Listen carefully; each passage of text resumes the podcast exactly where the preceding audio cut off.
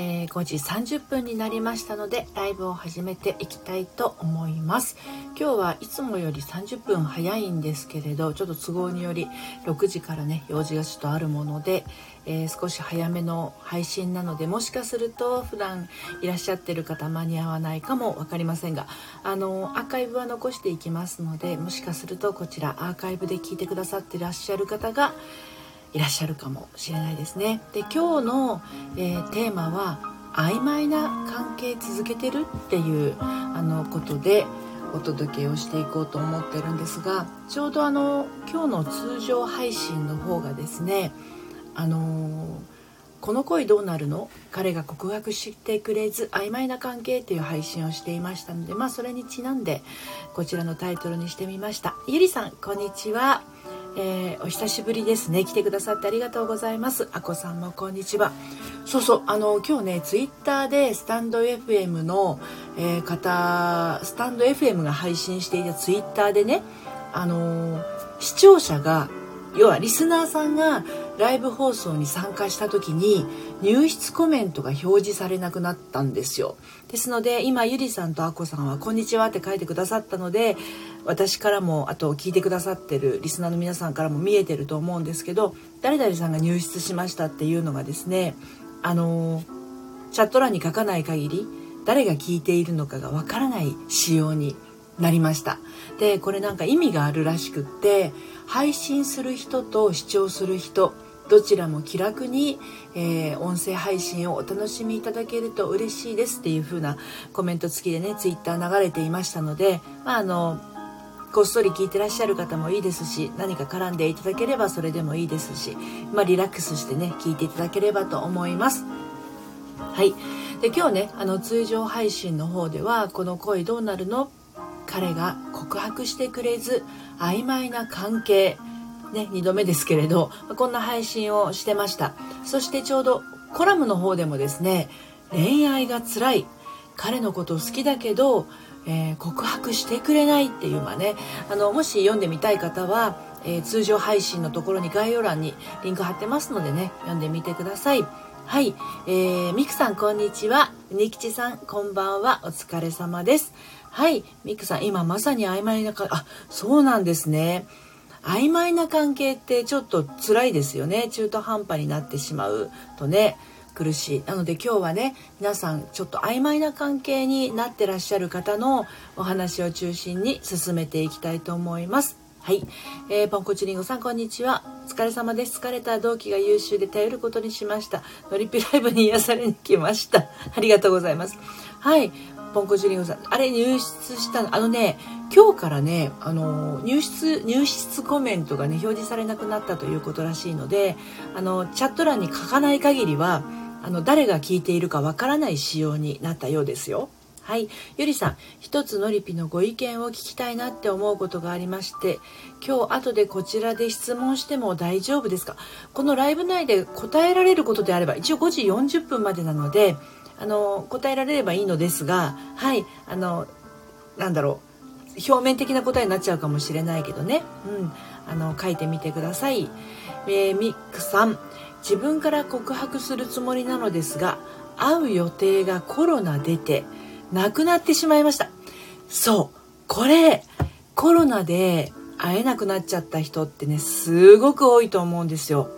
多分あのマッチングアプリとかやっている人でもあとは結婚相談所に、え、行って、まあ、婚活している人も皆さんそういうふうにおっしゃってる方多いんですよね。やっぱり初めましての方と直接会いたいんだけれどあの顔を見て会うっていうのがなかなかできないあとは婚活パーティーもマスクしていた状態なので顔半分が見えなくてね相手のことがわからないっていうそういうお悩みを聞きますでもまあミクさんの場合はもう自分から告白するつもりで会う予定でいたのにそれがね約束していたのに辛いです。そうですよね。確かに確かに。本当そうですね。あのー、告白はね本当に会ってするのがベストなんですけど何て言うのかな。うーん例えばそれが電話だったり文字はやめた方がいいと思うんですよね。も文字だけ文字だけのやり取りは本当にあのどんな場合も避けた方がいいんですけどまあ、電話だったり手紙だったりあとは あの LINE の動画通話とか、まあ、そういうものでねあのできればいいのかなと思い思いますけどまああのタイミングですからねこういうのもね。うん。少し待った方がいいのかな。やっぱり直接会って告白したいですよね。告白するつもりでいらっしゃったってことはね。うん。はい、ポンコツリングさんコロナで会えない。アプリで会えませんでした。けどそれまでのご縁かなと思い開き直りました。なるほど。まああのそれで気持ちが収まる場合はそれまでのご縁ということももちろんあるでしょうけれどね。はい。ミキさん辛いですね。警戒レベルが上がって本当そうですよね。もうこの状況はしばらく今月いっぱいはなかなか難しいんじゃないのかなと思いますしあとはまあお互いにワクチンを打っているのかどうかみたいなものもこれからちょっと気になってくるのかなって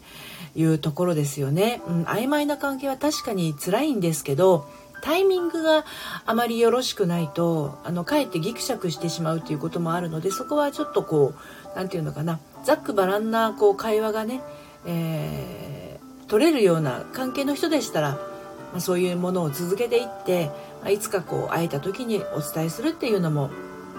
いいのかなと思いますね。はい。えー、ゆりさん、ありがとうございます。最近価値観の違いで、彼から別れを切り出されるパターンをたくさん聞きます。はいはいはい。根本的な価値観が違うとやはり厳しいのでしょうか。私は価値観は違うものだと思っていて合わないところを楽しむようにしているのですが合わないと嫌になってしまうという方が多くレターをいただきますうんこれは価値観は違って当然っていうのは私はゆりさんに同意なんですね。あとはその価値観をあの受け止められるか受け入れられるかっていうところだと思います。で結局合わないと嫌になってしまうっていうことは相手の価値観を受け入れられない。で同時にちょっと起きているのが心配なのがですね自分の価値観は受け入れてもらいたいけれど相手の価値観は、ま、自分に合わせるように持っていきたいっていうような場合は、ま、これは結果として別れた別れというかあのうまくいかないで良かったんじゃないかな。相手の人のためにと相手の人にとってもね、うん、自分だけじゃなくて、うん、あの結婚もそうなんだけど価値観はねあの違うところってもちろんあるんですよね。でそれをあの相手の大事にしているものを自分がいかに大事にできるかなっていうものもその人そのものを大事にすることに通ずるところがあると思うのではい、ですので、えー、会わないと嫌になってしまうっていう方はまあまああの自分のことで手一杯な状態っていうことですね。同時にやっぱりあの自分の価値観もそれもしかすると,、えーと、本当の価値観というものをまだ気づかれてないのかもわかんないですね。はい、本質的に自分のことを大事にしている人っていうのは相手の大事にしているものも大事にできるはずなんですよね。だから相手の価値観を尊重できない場合はもしかすると自分のことも尊重できない可能性があるかもしれないっていうことですね。はい。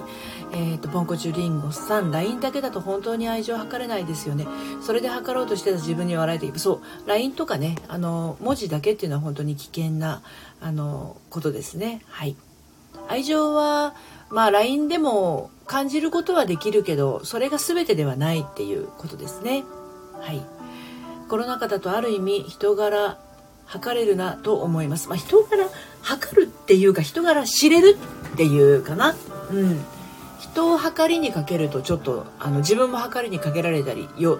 自分も測りにかけられているような気持ちになりやすいんですね。ですので人のことを知ることができるかどうかっていうあの価値観で人のことを見た方がいいような気はしますけどね。はい。えっと、ゆりさん、あと片方から別れを切り出された場合は、それを受け止めた方がいいんでしょうか？振られた側が別れたくないんだという気持ちもわかります。これはもう受け止めるしかないですよね。片方から別れを切り出されたのに、こちら側がごねたところで別れは、現時点では戻りませんので、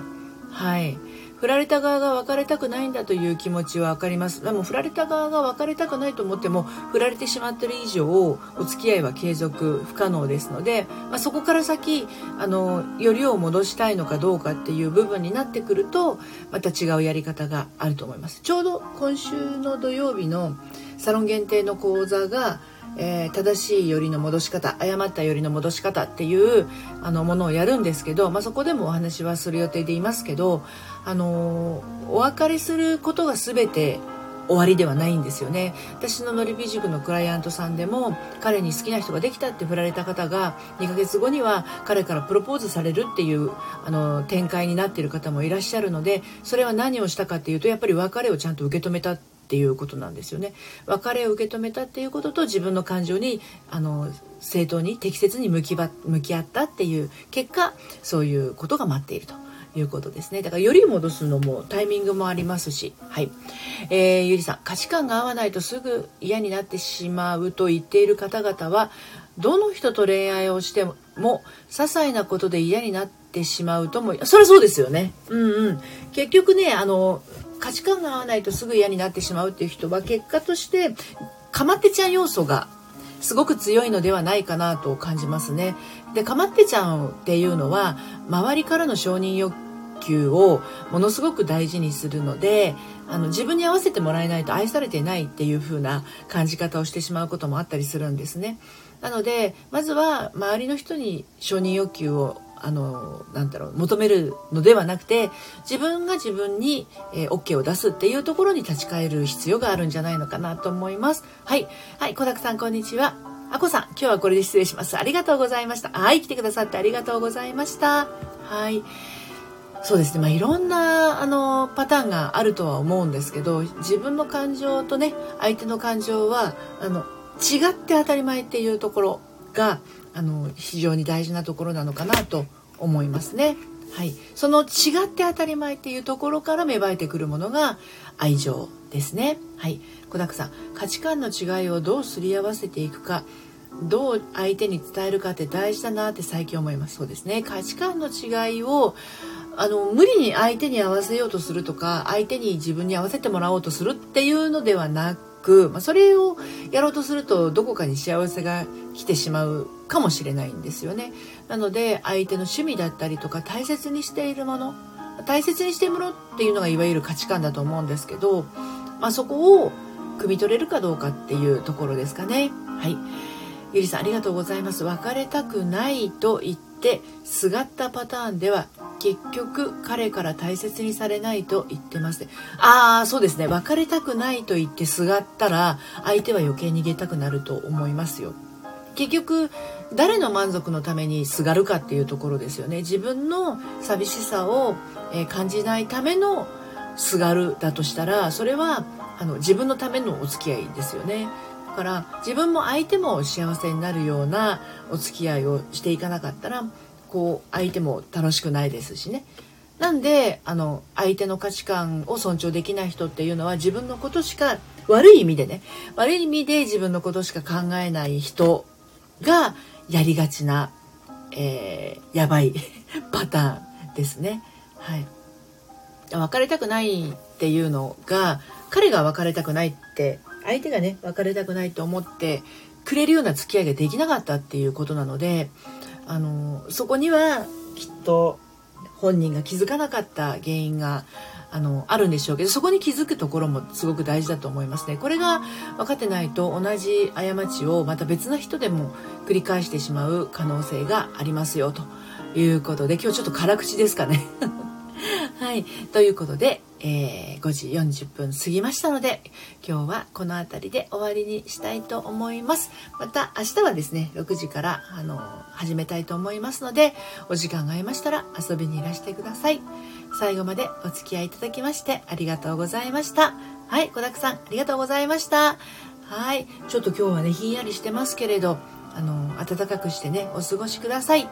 この8月に暖かくしてお過ごしくださいなんていう言葉をねあのお伝えするとは思いませんでしたけど、ゆりさんありがとうございました。こちらこそです。質問していただいてありがとうございました。お役に立てればいいんですけれど。はい、最後までお付き合いありがとうございました。さようなら。